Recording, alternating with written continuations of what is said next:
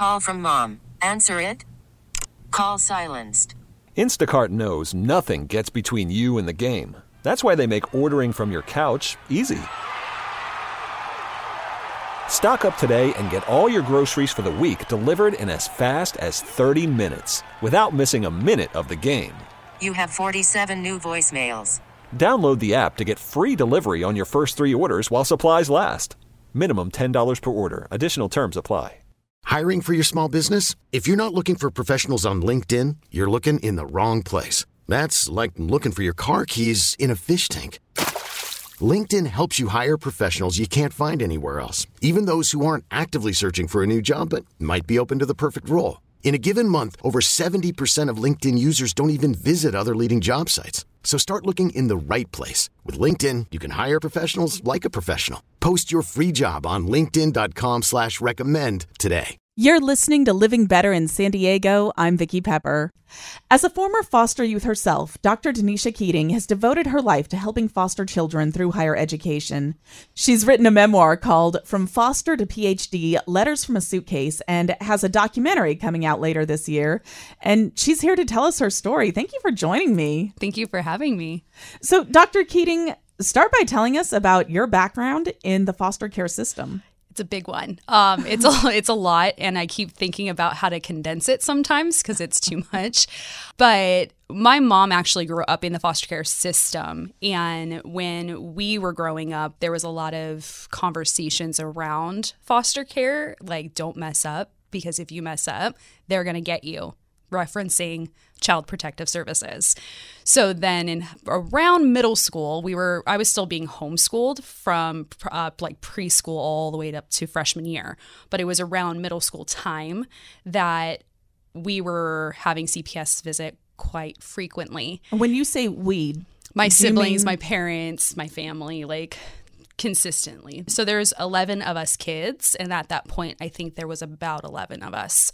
And my parents were not really there and when they were there it was not a great situation. But CPS was coming in and saying, you know, you have to get these kids in school. You can't have them home all day.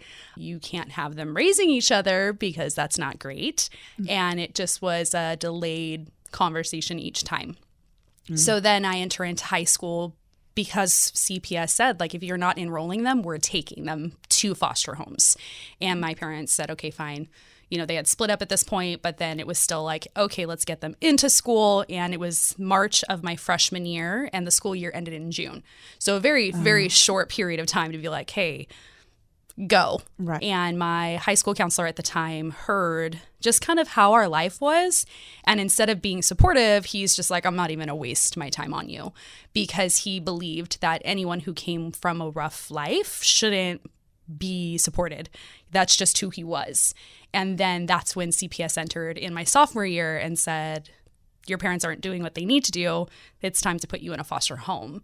So there was a lot in the in middle of that, but uh, I aged out at 18. So I went in three days before my 16th birthday and then aged out at 18. And aging out, for anyone who might not know what that means, is that you either turn 18 or 21, and then the system closes your file and says you need to leave the system and the home you're in, and you lose all support at that point from adults who were actively in your case file, actively putting you into like courtrooms or conversations or therapy. You just like all of a sudden it's gone, which feels like freedom, but it also feels like you call someone and they're like, you're not my problem anymore and you're mm-hmm. on your own. And I was still in my senior year. It was so my birthday's in October that's when I aged out. And my CPS worker came to me and said, It's time for you to leave where you're living and you got to go today because you can't be here anymore because you are 18 and you can't be in the same place as someone under the age 18 in the same room. So we got to get you to leave. And I moved out that day and was instantly homeless while trying to figure out how to finish high school. And it's been crazy. And then I uh, dealt with it again in 2015 when I took in five of my siblings. So I dealt with the foster care system again, doing guardianship this time around. Um, because it was they they said either you put them in foster homes and then you try to get them someday, which could take a year to two years, or you do a different route and do something like guardianship to get them now and be able to support your siblings and then you figure it out financially on the back end. So I did the guardianship route and then my youngest brother who was 12 at the time turned 18 in 2021. So I was in the system as an adult guardian for that period of time. How old were you at that point? When I took them in, I was 24. I had just gotten my own apartment too.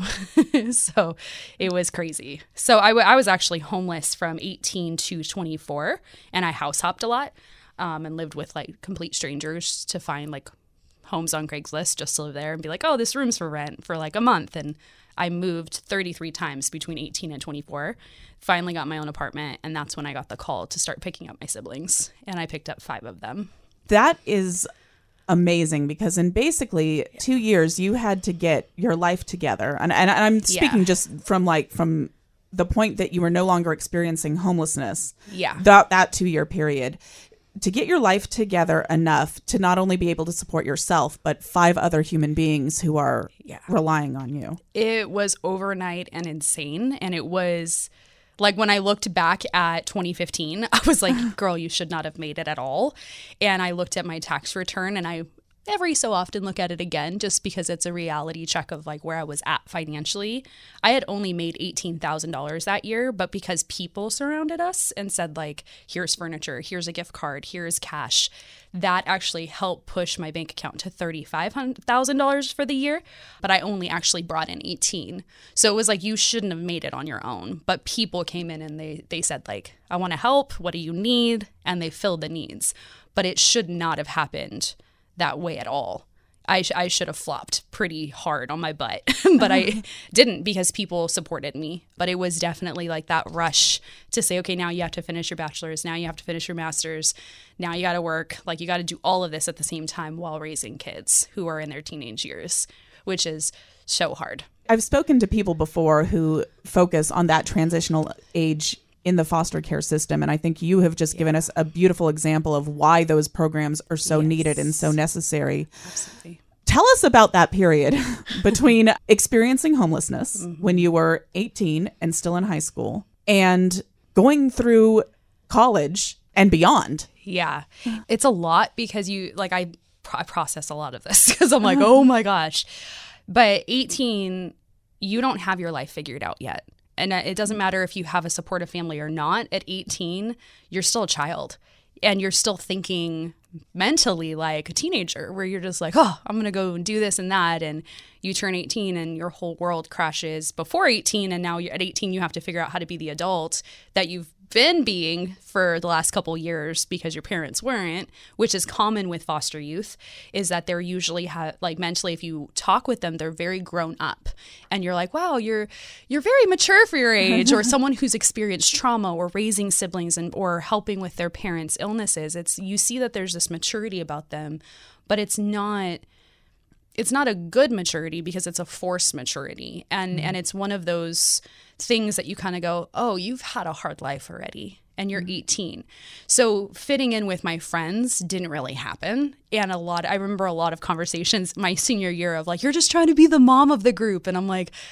no, this is just what I'm. I'm just. That's all like, you know how to do. I don't know anything else. And you go through this like everyone's trying to figure out their life and what college they're going to, and you don't say anything because you're sitting in the back of the room, just like I got to get home to the kids, and you're basically mentally a single parent caring for your, your siblings but you're not a parent at all.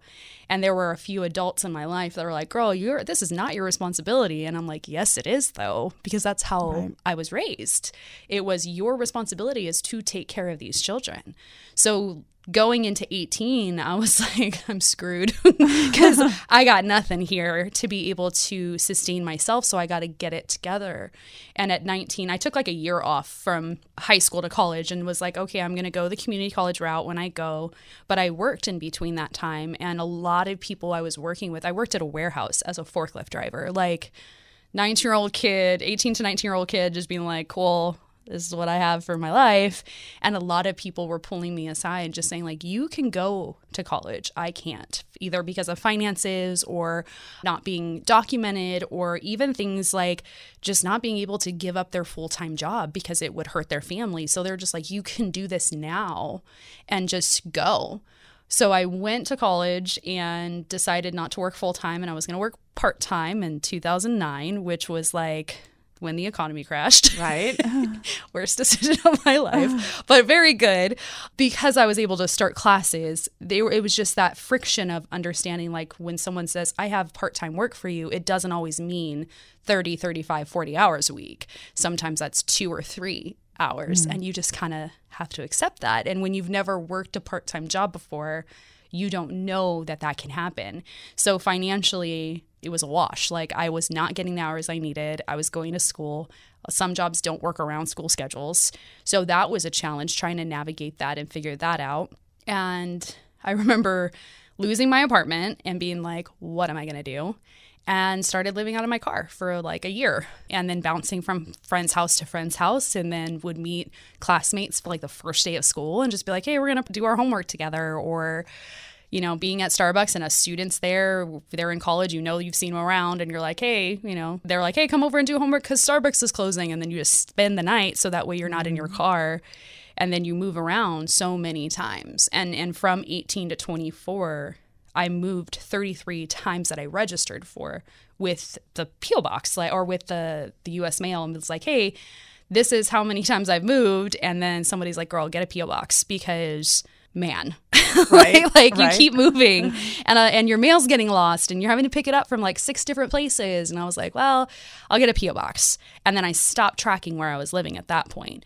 So i've lived in so many different places. And in that whole time you have shame and embarrassment and guilt because you're you see your friends are moving on and finishing school and you're you know 23 24 and you have no idea when you're going to finish your bachelor's program. And you're like what's this life for me if if my accomplishments aren't going to happen too? And you see people moving on and you think people have all these things figured out and together. And then you sit with someone in their 30s and 40s and they're like stop stressing. Like i still don't have it t- together. And you're like oh cool. They're like just get the bachelor's degree done. But it took me with all of the hoops i had to jump through with like being behind in community college, taking the wrong classes because there wasn't a lot of advocacy there to say you need to sit with your counselor and talk with them. There's not a lot of hmm. availability to plan with a counselor for your classes. So you hope that the piece of paper you grabbed is updated. That's a lot different now. It's like mandatory to go sit with a counselor versus like before it was like you could just fly under the radar without being seen. But I was like taking all these classes that didn't transfer and didn't matter. And then finally got back on track. But it took me eight years to get my bachelor's done. And it was delayed even further when I took my siblings in because I started not doing great in class after I transferred to an online university. But it was chaos and it felt like I was never going to complete this degree. But it was like, I have to work, and a lot of jobs require a bachelor's. So I'm going to kind of need this to open these other doors I can't get into that do pay better than working at, you know, a Del Taco or a restaurant or trying to figure it out by myself. And that was, it was a lot. I wanted to ask because I feel like it's so easy once you graduate from high school to make plans to go to college. Oh, and then, especially if you're going to like a community college, it's so easy to, to just drop a class here and drop a class there. Oh, and yeah. then I feel like it's challenging for someone who has a, a lot of mm. support in their lives and you did not. Why were you so determined to get through this education process? I get asked that and I'm like, oh my gosh. Sometimes I'm like, I don't know. but I'm like, I think there's a lot that it is so easy to drop a class. But so many people tell you in high school that college, nobody cares that you're there. They don't care about attendance for professors, or you can pass the class. It's so easy, it's a breeze. And then you get there and you're the one struggling the whole time.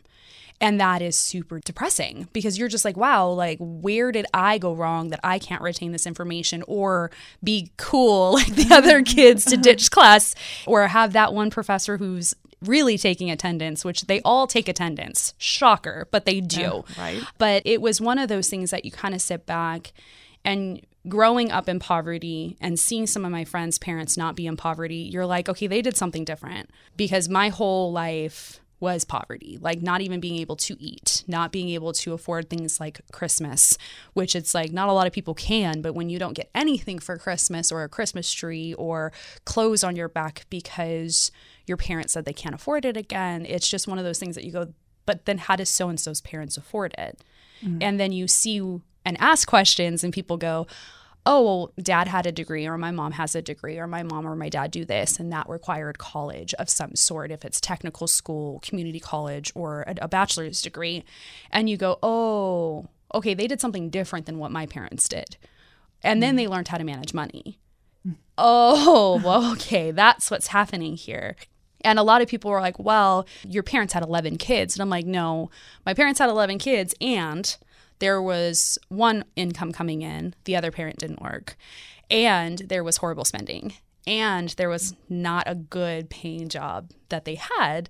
So it's the determination I think comes in of just kind of being tired of the same old, same old and watching both sides of your parents' families being like, oh, this is just our life. This is all that we amount to. And then being, you see their anxiety or their depression or that they're angry, that they're, you know, they didn't get as much as somebody else did. But then you look outside and you're like, oh, they do have green grass. Ours is dying. We don't have water on. They do have water on. They have birthday parties. We never do. And you don't sometimes it i think clicks at a young age where you're like i don't want this forever and then i think sometimes in adult life it can click to where you're like i'm tired of the same thing happening over and over again and i think that that's for me it happened twice mm-hmm. but there were always teachers or professors who came in and they're like, hey, I'm going to tell you something people won't tell you. A lot of people talk about the American dream. And it's like, well, what is that to you? And and every teacher I've ever had, they go further and they're like, the American dream is about making what you want possible possible. And in reality, we shouldn't be able to have a lot of the jobs we have here in America, but we do because of how America is. Like it's just built that way. And it doesn't make it easy though you know, you can't just wake up and be like, oh, I have this great idea. I'm going to go do it if you don't have the funding. And I think that's mm. where I kind of saw college, where it's like, my family is generational poverty, like three, four, five generations back. On my dad's side, there's people who immigrated in like three generations up. And that's how we got our start here. So it's like, okay, there are some people in that line who said, I'm going to do it differently. And they had the money, they had the nice house, they had happiness. And then you see the ones who didn't, where they're a lot of them are miserable. And you're just like, something's got to change here for it to be. It, it's not a, well, this is just where we're at. This is something that this is a choice now. And that I think kind of spurred as a child to be like, I want to be able to go buy milk and not ask the neighbor for it again.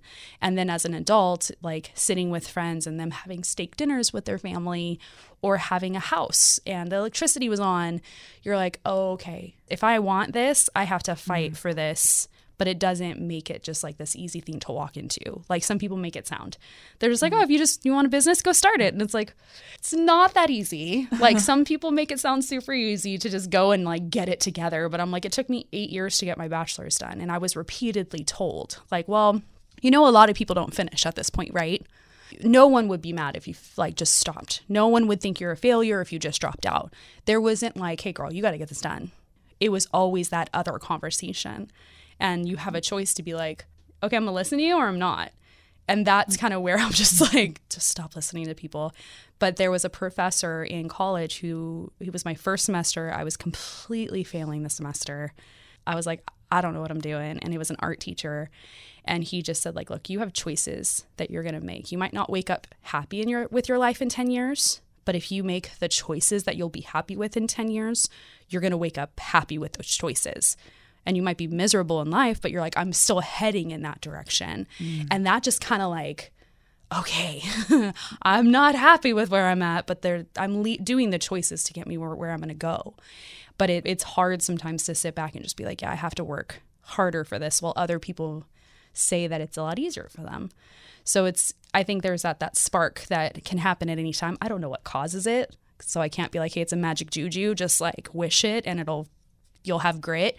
I have no idea what causes that spark to be like, I'm done with this. But I do think it, you get to that point with a lot of different things. It could be like your weight journey, or it could be with family where you're just like, I'm done with this conversation. I'm done with this behavior. I'm done with this way of living. I want something new. And this other person over here has that. I'm going to ask questions. Mm-hmm. I'm going to investigate to see what I can do differently. And then it's making the choice to like, okay, now I'm going to do it either for myself or do it differently in a way that works. What do you think were the biggest barriers in completing your education? Oh my gosh. It always comes down to money. so I was homeless. That was really, really difficult because there was no consistent living. I think that does come back down to the money issue is not having a lot of opportunities and a lot of guidance on how to use money. It was always a conversation with my parents of like, "Oh, we'll teach you later. You don't need to know now." But then like other people didn't want to talk about money. People didn't want to talk like still to this day if you were like, "Hey, what's your salary?" people are like, "Oh, I can't disclose that." And you're like, mm-hmm. "Yeah, you could." But I get why it feels weird. But a lot of people live in this where I know I for myself too it's like we go out and buy stuff that we really don't need to make it look like we're more successful or look like we're doing really well but our bank account's like overdrawn. So for me it's like I was always overdrawn and just like lived in that to where it's like I hope my debit card goes through at the bank, you know, at the at the gas station today. But it was that financial strain where it's like, okay, I don't even know if I can afford the pencils that I need for class. And then borrowing from friends because it was easier to be like, hey, can I borrow your pencil and then give it back to them versus like, mm. can I borrow five bucks to go get pencils for school? And most of the time people are like, yeah, just keep your pen- the pencil. No, I have a hundred. And I'm like, sweet, because I got nothing.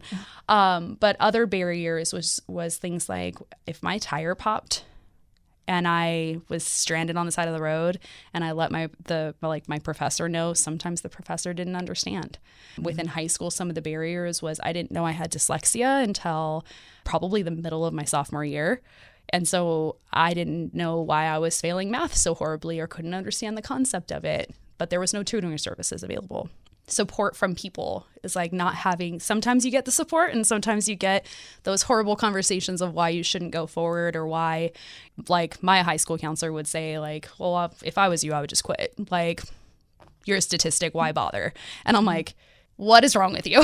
But it you hear a lot of people talk about that where it's like they had some sort of teacher or parent or you know, boyfriend's mom or dad or something like that, or girlfriend's mom or dad, where they're just like, you're never going to make it. And you're just like why are you so mean? And that that is a huge barrier for just doing anything in general is people not believing in you. And i don't really hear people say well yeah people believed in me and i just i just sucked. You know like i mean if you watch american idol that's a whole different story where you're just like ooh no one told you you were not uh. good. They told you you were good. But right. most of the time we hear that conversation of just like well i think you're not going to do it. And it's usually based on that person's limited ability, not our actual ability, but it hurts us when we go into that. So it's like not having community can impact our success in anything. Not having the financial means to get a tire and have someone like your boss or a professor or a high school teacher be like, hey, you couldn't come to school today because your car tire went out and they're like oh that's an excuse it's like no it actually happens you know that's it's a real reality if you don't have that communal support you're not going to be able to succeed in that. Now, it's not 100% that you won't. It'll just be a lot harder to move forward when you don't have people surrounding you and being like, hey, let's go, get back up. And come on, you know, you got to do this for yourself, not for somebody else. What do you think are the biggest barriers to education for foster kids? The biggest one would be family support. There is not a lot of family support. They come from rocky homes. When it comes to foster care, a lot of foster youth lose their family.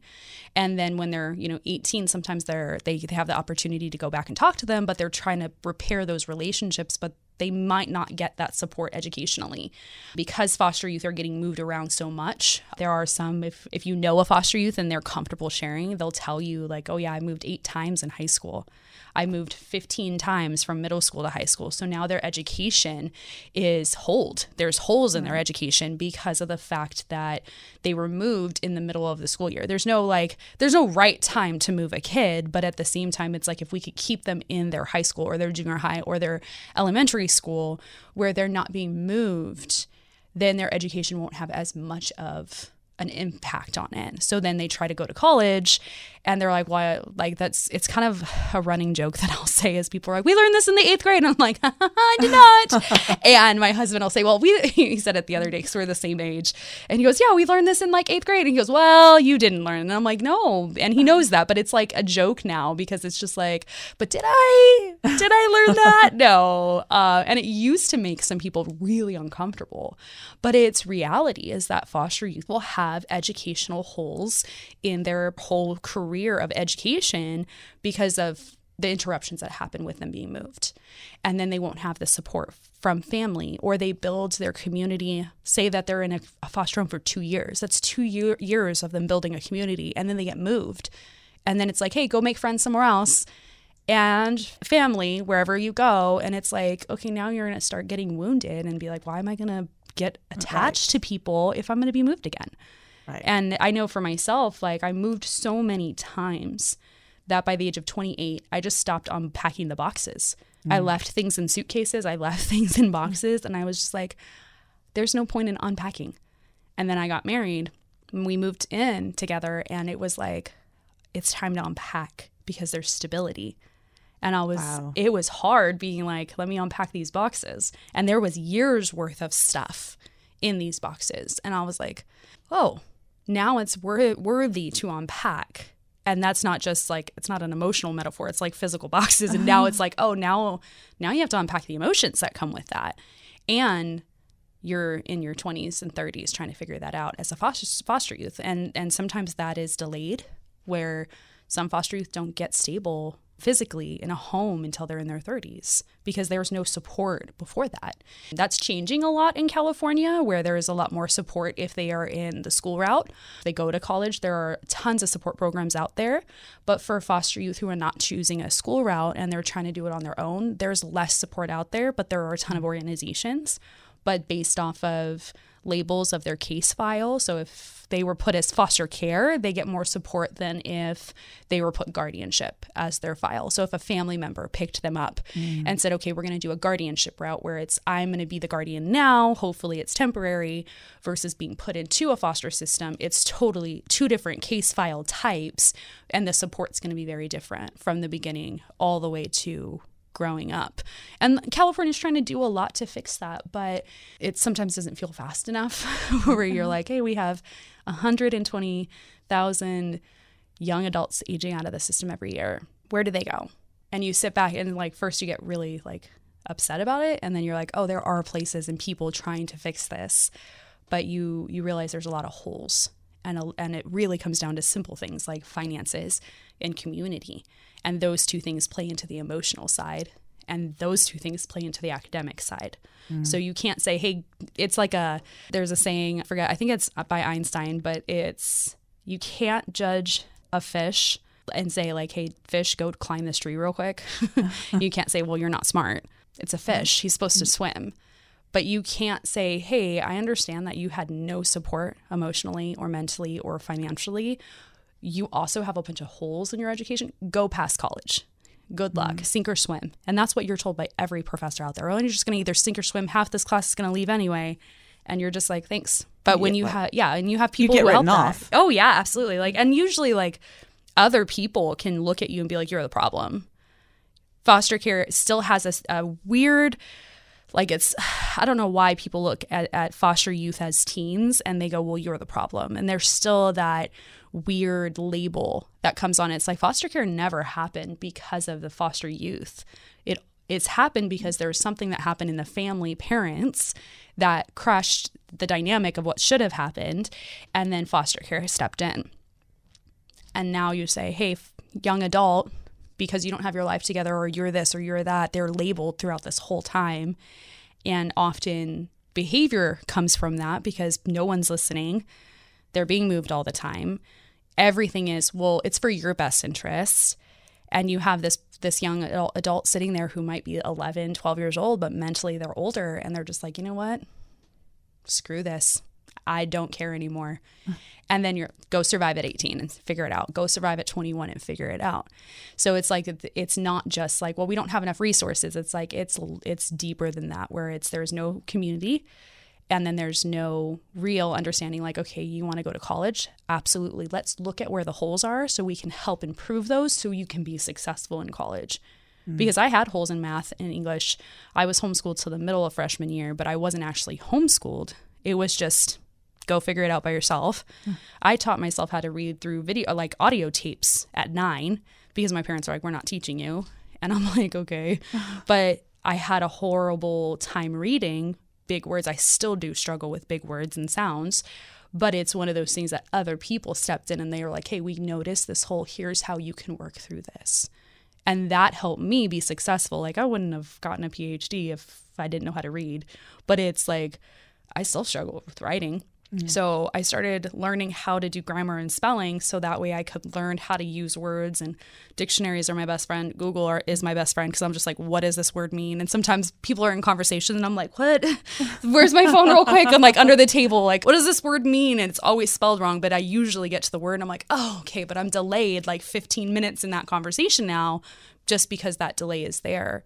But it, I've gotten, I think, more comfortable with it where I'm just like, look, what does that mean? Like, instead of feeling like I have to have that answer. But you can't expect anyone to be successful if you're like, here, you have all these holes going on and just figure it out yourself. So if we could fix supporting with community, supporting financially in any way that we can, and then helping figure out where the holes are academically, people will be able, and regardless if it's foster care or not, if we're able to figure out those three things for people in general, we're able to help them thrive a lot better than they would without those three things. Call from mom. Answer it. Call silenced. Instacart knows nothing gets between you and the game. That's why they make ordering from your couch easy. Stock up today and get all your groceries for the week delivered in as fast as 30 minutes without missing a minute of the game. You have 47 new voicemails. Download the app to get free delivery on your first three orders while supplies last. Minimum $10 per order. Additional terms apply. Hiring for your small business? If you're not looking for professionals on LinkedIn, you're looking in the wrong place. That's like looking for your car keys in a fish tank. LinkedIn helps you hire professionals you can't find anywhere else, even those who aren't actively searching for a new job but might be open to the perfect role. In a given month, over 70% of LinkedIn users don't even visit other leading job sites. So start looking in the right place. With LinkedIn, you can hire professionals like a professional. Post your free job on linkedin.com slash recommend today. T-Mobile has invested billions to light up America's largest 5G network from big cities to small towns, including right here in yours. And great coverage is just the beginning. Right now, families and small businesses can save up to 20% versus AT&T and Verizon when they switch. Visit your local T-Mobile store today.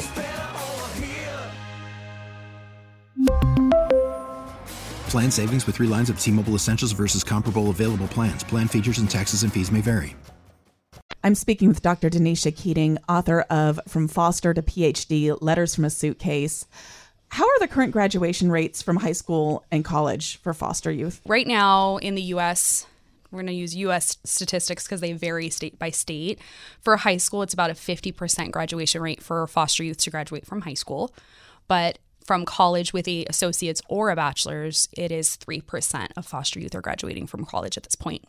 So it's very unreal. low. Um, and I think when they did, there was a few studies that I did with my research from my PhD program. I focused on best practices for foster youth at the community colleges here in California, just asking, like, what do you guys do? And a lot of the literature that was out there was saying that former foster youth have a very big desire to go to college. And it was 85% of high school foster youth want to go to college. 47% of them finish the financial aid packet. We don't know why. My guess is reasons of family not supporting it, not being able to mm-hmm. get documentation, losing hope to go to college. And then when you look at the rates, it's 3% are graduating. And it's with only with a bachelor's and an associate's. I believe they said a, with a master's with foster youth, it's less than 1% nationally at this point. And there is no known number if they go on to a doctoral program or like a medical degree. How can the community change that? There's so many ways. And I try to not always be like, hey, foster, but we need foster parents. Absolutely. We need more foster homes. That right now we are, I think, across the US, I think they said that there is just under 300,000 homes, but there is like 390,000 needs that are still out there. So we have mm-hmm. very low foster home openings at this point. Not everyone is meant to foster, though. Not everyone is supposed to be or should be a foster parent. There's a lot of things that go into that. But there are so many needs for like having adoptive grandma and grandpas or just like mentors in the community who if a, if, a young adult who happened to go through foster care sits back and is like, man, I want to be a manager at a store, being able to call someone who's a manager at a store and say, how can I go this route? What do I need? Do I need a bachelor's? Do I need experience? How do I get a job like that? But having a mentor who can say, like, hey, you're on the right track, or no, you're actually going off that track, but here's another person if you want to go that way. There are organizations that are out there that are working on ending, like trying to end homelessness with foster youth, trying to help give support programs to colleges or high schools or middle schools to help support foster youth academically. So being able to say, okay, what do you need financially? To make that happen? What do you need volunteer wise to make that happen? Can we open our homes for Christmas and Thanksgiving? And I know sometimes we're like, well, I don't want people to come into my family time. And I'm like, I get that but these young adults are needing family.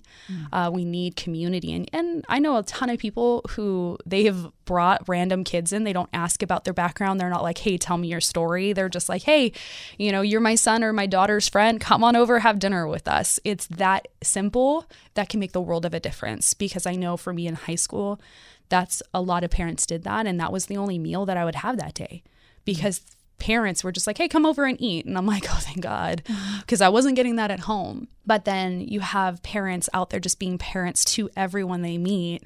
And it's just a game changer for that one who might not have that family stability at home if they're in foster care or not in foster care. It doesn't really matter because there's so many kids out there who don't have a stable home life that they just need someone to say, I see you and I want to know you and I want to care for you and I am a safe person versus someone who might not be a safe person trying to get that that young adult over to them, which is a reality because human trafficking is a big num- percentage among the foster care community, or more future abuse because people will target a foster youth, unfortunately. So the community can be the protectors and just be like, not on my watch. Like, you're not going to not have a meal.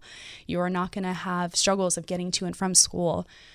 The other big thing that could help is helping the families because sometimes it's not about the physical abuse that a child is taken away. It's the neglect of like they don't have a babysitter, they don't have food to feed their families because they're working two jobs. So it's not a, I don't love my kids, it's they're doing everything that they can, but they're not making it. And if the community can be the community around them, there is going to be less kids taken away for things like food issues or leaving kids at home that are too young because they can't afford daycare or a babysitter and they have to work two jobs. So if we can be the safe community around them, that's going to change the system in a huge way. How can we identify foster youth who might need help? That is the hardest question ever because we don't identify ourselves as foster youth mm. because we're told to stay quiet. We're told not to be a problem were pulled aside by some people and said like don't utter a word. Don't cause a ruckus. Don't fail a quiz. If you do these things we'll move you. My caseworker told me that repeatedly. Like if you cause a scene if you are late or tardy to a class by even a minute i will move you foster homes. So we stay under the radar and we stay quiet. I actually know someone who shared his story with me, and he was valedictorian in high school while dealing with the foster care system. Nobody knew and it was mm. like how did you pass your classes? Because i could not. He's like i'm just he's really good at passing classes. So you might not be able to identify a foster youth in your community but what you could do is just live your life as as someone who's just watching for anyone who might need help. Mm. and just say you know what? I'm not going to sit here and say hey excuse me are you foster care like that would be weird. It would be like it's just weird conversation to be like hey are you poor? Like why would you ask that? But what i could do is just say oh, okay, there are these people that I get to see in my life that are, you know, either around my kids or my family, or maybe I'm a teacher or something like that. And these are the people in my room for a reason. And I'm going to protect them. One of my high school teachers, he used to do it this way. And I was like, I asked him years later, I was like, hey, did you know? And he's like, I pretended that every single one of my students in the classroom needed something. So he would always bring like extra pizzas and extra chips to class and just be like, oh, I brought too much. But he would never say, like, excuse me, poor children or foster care kids, come eat. Like, he'd never do that because that's embarrassing. No one would stand up. But he's just like, hey guys, I went to Costco and got too many chips. Anybody want some? And of course, everyone who wanted some would go get them. But he never made it a thing to be like, you have to identify to me what mm. you are. He's just like, I'm going to treat you with love and care because you're in my room. And if we have the opportunity of being with coworkers, and maybe they're not young adults or they're not struggling, but they're just with coworkers and say like, "Hey, I'm just you seem to have a like ha- you're having a bad day.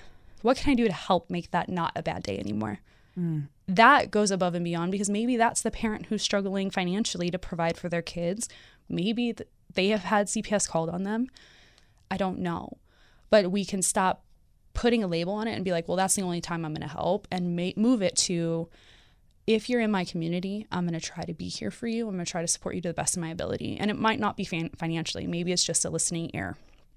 But then when we identify, taking in the whole conversation, because sometimes there were times where I would, years after foster care happened and dealing with the emotions as a young adult, I would say, here's what I experienced. And people would say, like, well, did you report it? And it's like, yeah. And they're like, well, I have to report it because you're telling me this for the first time. And that's where mandated reporting can get sticky. And I know people have to do what they have to do sometimes, and you have to report it sometimes. But it was such a hard thing to say, well, I want to be open now. So then I started going, well, are you a mandated reporter? And if they're like, yeah, I'm like, oh, never mind. I forgot what I wanted to say because it wasn't worth the risk of being vulnerable with someone who would go and have to do that. So just being careful with th- those conversations as well. And the community could also, like, the last thing I would probably say on this is like, be careful when someone tells you their story because sometimes we try to help and be like, let me put you in contact with this person or that person, or like, let's get your story out there. And they're one, we're not ready or in a season of being ready to share that.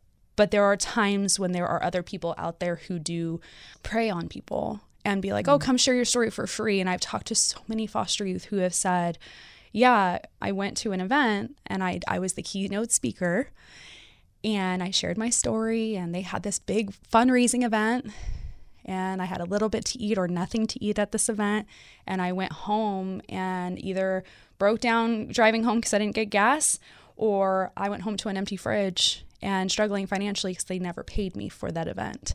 So if you do bring mm-hmm. s foster youth in to share their stories or you do ask them to be someone who's a keynote speaker, pay them so that way they're getting paid for this event and try to do it at like a substantial amount, not just like a hundred or two hundred dollars, because that doesn't last very long, especially with gas prices. But mm-hmm. it they should not go home hungry and then we celebrate the win that we just did as an organization mm-hmm. or a person who's like, oh my God, look, my episode got 500 people on it. And no one is looking at them, like, especially when they're in their early 20s, to say, like, you might not have food at home. You might be starving today. Like, I don't know where you're mm-hmm. at. So, being able to say, you know what, I'm going to protect who shares their story with me and make sure that if they are sharing their story, they know they should be putting down, like, hey, this is my fee because you, they mm-hmm. are an expert in this field. And to say, well, I'm going to have you speak for free so we can bring awareness, we're just continuing a really ugly cycle where we're asking people to share their story and asking them to, to re traumatize themselves in sharing their story and then to go home to an empty fridge to be like, but don't worry, I did good today when they're struggling. That's not great. You come across as someone who is very stable and very and has their life together. Do you always feel like that's the case? Oh no. I'm like, oh, how cute. I've done a lot of counseling, but also too, like I studied in my bachelor's and my PhD psychology, and I was like, oh my God, it's my life. Like they found a case study on my family. Very awkward conversation with my professor when I was like, where did you get this story? Is this my family? And she's like, what are you talking about? But there has been years of people like pouring into me to be like, hey girl, like this is the direction to to heal. I've talked to a lot of people who are still hurting from things that they've gone through and they're in their 60s or 70s and they've told me like heal from it. Try to go to counseling, find something for you that works. And for me, faith and, and counseling have gone hand in hand for me. But there are so many times that I'm like, man, I'm not there yet. Man, I've I've failed again or or whatever. But I come back to that conversation I had with my professor about the choices. And when I can say, okay, what did Professor Clark say? He said, You might not be happy with where you're at, but are you happy with your choices? And I've had to ask myself, like, are you happy with your choices? Heck yes, I am. Perfect. Then keep going. But there's also a lot of different podcasters out there who've been really talking about changing the definition of success. And that has helped me because we look at success and we think money and cars and houses and trips and things like that. But we can't really find happiness in things surprise surprise if anybody did not know. We can't find happiness in money and things but we can find happiness through relationships that we're in through finding healing of what we've gone through not into a way of like excusing that behavior and saying well i just have to continue living in hurt but more of like that doesn't hold me down and i can share that without knowing I'm going to spiral into depression later because I shared it. And that's, I was there 10, 15 years ago. But because of people, they're just like, you can tell your story and find healing in that, but do it from a place of when you're healed enough that you're not spiraling down to depression because it's making you think of all the times you were hurt. And then look at your successes and redefine them. And so it's like I do own a home, which is something I never thought I was going to do. I didn't have that on my radar. Having stability because of my husband and like who he is and how he helps encourage me because without him, like he's been the only stable relationship I've had my entire life. and we've been together six and a half years. And that I'm like, wow, this is really cool. but before that, I was like, three months, you're out. Like, I'm like, you made me mad. I could cut you. I could, I could literally, a friend told me this in high school. He said, girl, I can't read you, but you can cut people off like, like you breathe just in a split second. And I was like, Ooh, that's probably not, not a good quality. but it, it like, it hit in a weird way where I was like, oh, that's not a good thing to be able just to cut someone off as if I'm breathing, like the same, just not even thinking about it. And I've had to work through that of the why do I put people at such a distance? But being able to have like looking back now and be like, wow, I've had a, a, a successful relationship with my husband and I'm not just cutting him off because you know, he's talking to me or being rude to him or rude to my friends. And then having my daughter, who's over a year old now, it like makes me excited to be like, oh my gosh, I get to show her things versus fearful being like, oh, I'm going to mess her up. Because mm-hmm. 10 years ago, I was like, if I have kids, man, that counseling bill's gonna suck. But now I'm like, okay, yeah, she's gonna have to go through counseling because that's life sometimes. We're gonna have to learn how to handle our emotions. But not I'm not gonna actively send her to that because I'm telling her she can't do something. I'm not actively sending sending her to counseling or destroying her life because I say no for what's good for her. I've learned over time through other people, watching other people and being like, oh, that's how you can be a good parent. That's how you can be someone who's successful. You can redefine your success. Oh, that's how you can be healthy and happy, not just physically, but emotionally. And you sometimes you gravitate toward those people, and sometimes they make you mad because they're in a place you can't understand yet. But I feel like on this side of things, I'm like, ooh, this is nice. it's nice to be on this side. But there are so many times I've looked back and I'm like, oh, I'm not stable. Like, especially emotionally, we are physically, I, I went off very, very far in a very short period of time. Started my bachelor's program in a community college at two, in 2009, finished my PhD in 2021. My bachelor's took eight years. My master's took a year. My PhD did I uh, was able to do it in three and a half years. PhD programs usually take about five to seven years, so I did it in three and a half. Wow! It wasn't until 2022. I graduated in 2021 in 2022, I was finally like, oh, I did that. oh, no, oh, I did that. Oh, okay, now it's sinking in. Going into a new year, that's different because now it's emotionally. I'm like, oh, I have to still deal with emotions from 10 years ago sometimes. Mm. Oh, okay, that's a slower process. Mm. And my therapist said that. And she goes, Girl, your brain moves so fast but your emotions need to be able to catch up and process and heal from what what's happened in the last 10 years. And I was like, oh i haven't dealt with that. Like but but i know from 10 years ago the way i respond even in the last year is very different than what it was 15 20 years ago. And i'm like oh i can do this. Okay like i can deal with the hard emotions and not push it off and push it under a rug. I can actually slowly work through it now that the physical is stable because you i feel like it's so hard to be like your life's falling apart. You're not physically stable. Now deal with your emotions. It's like you're just maintaining everything at that point.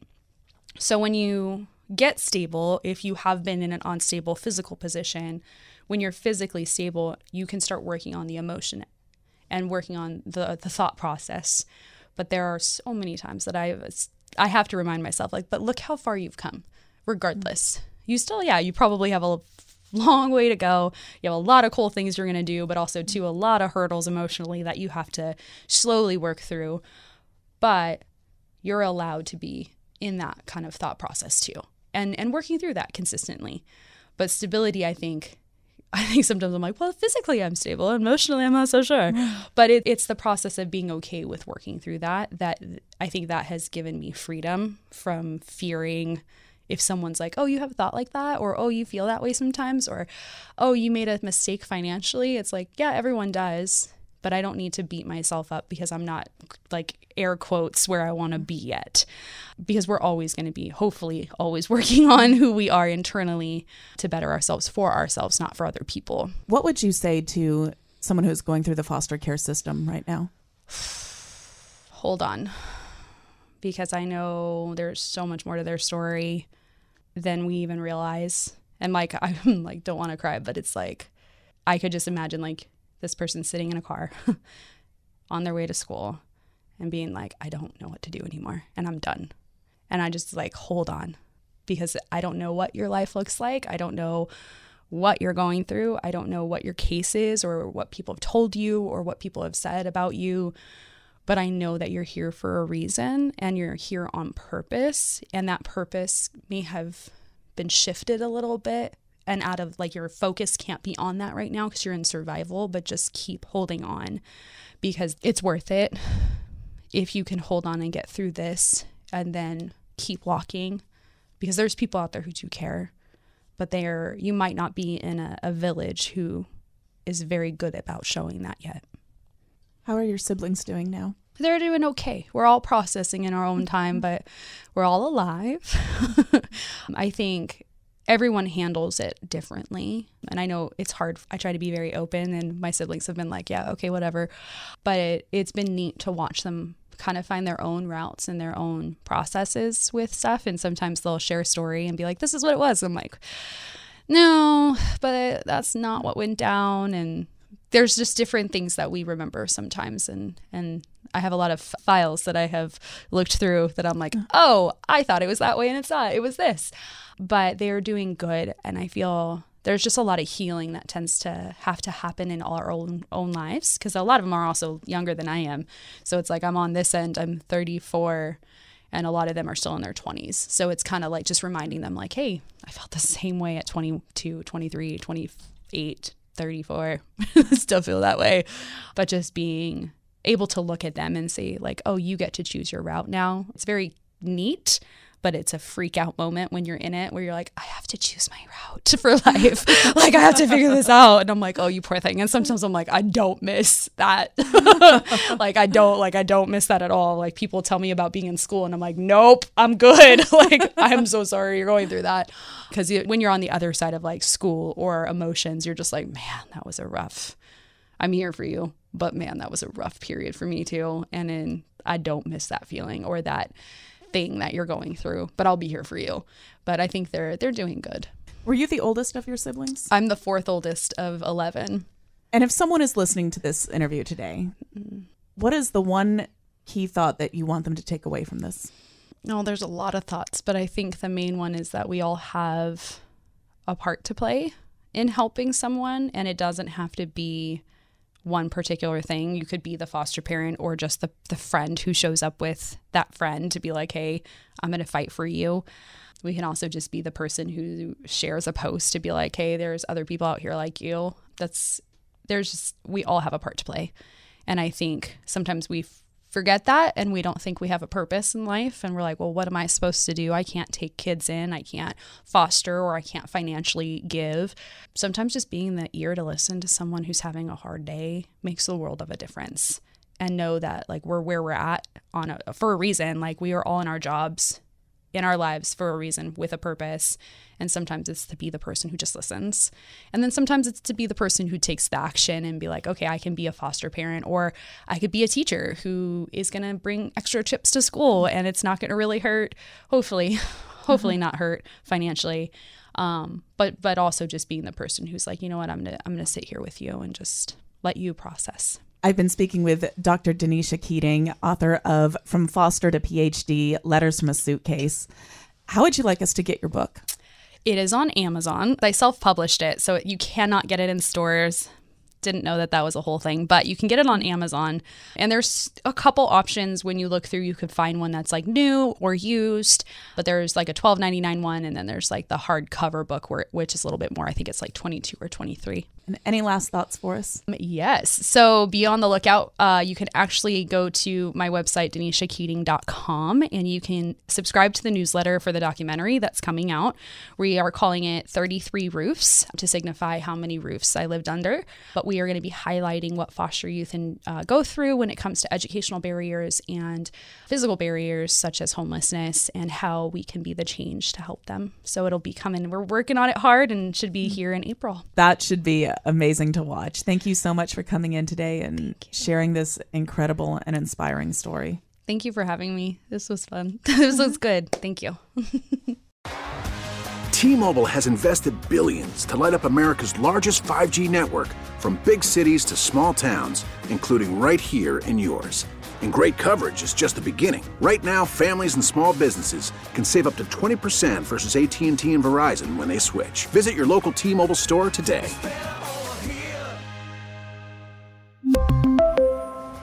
Plan savings with 3 lines of T-Mobile Essentials versus comparable available plans. Plan features and taxes and fees may vary.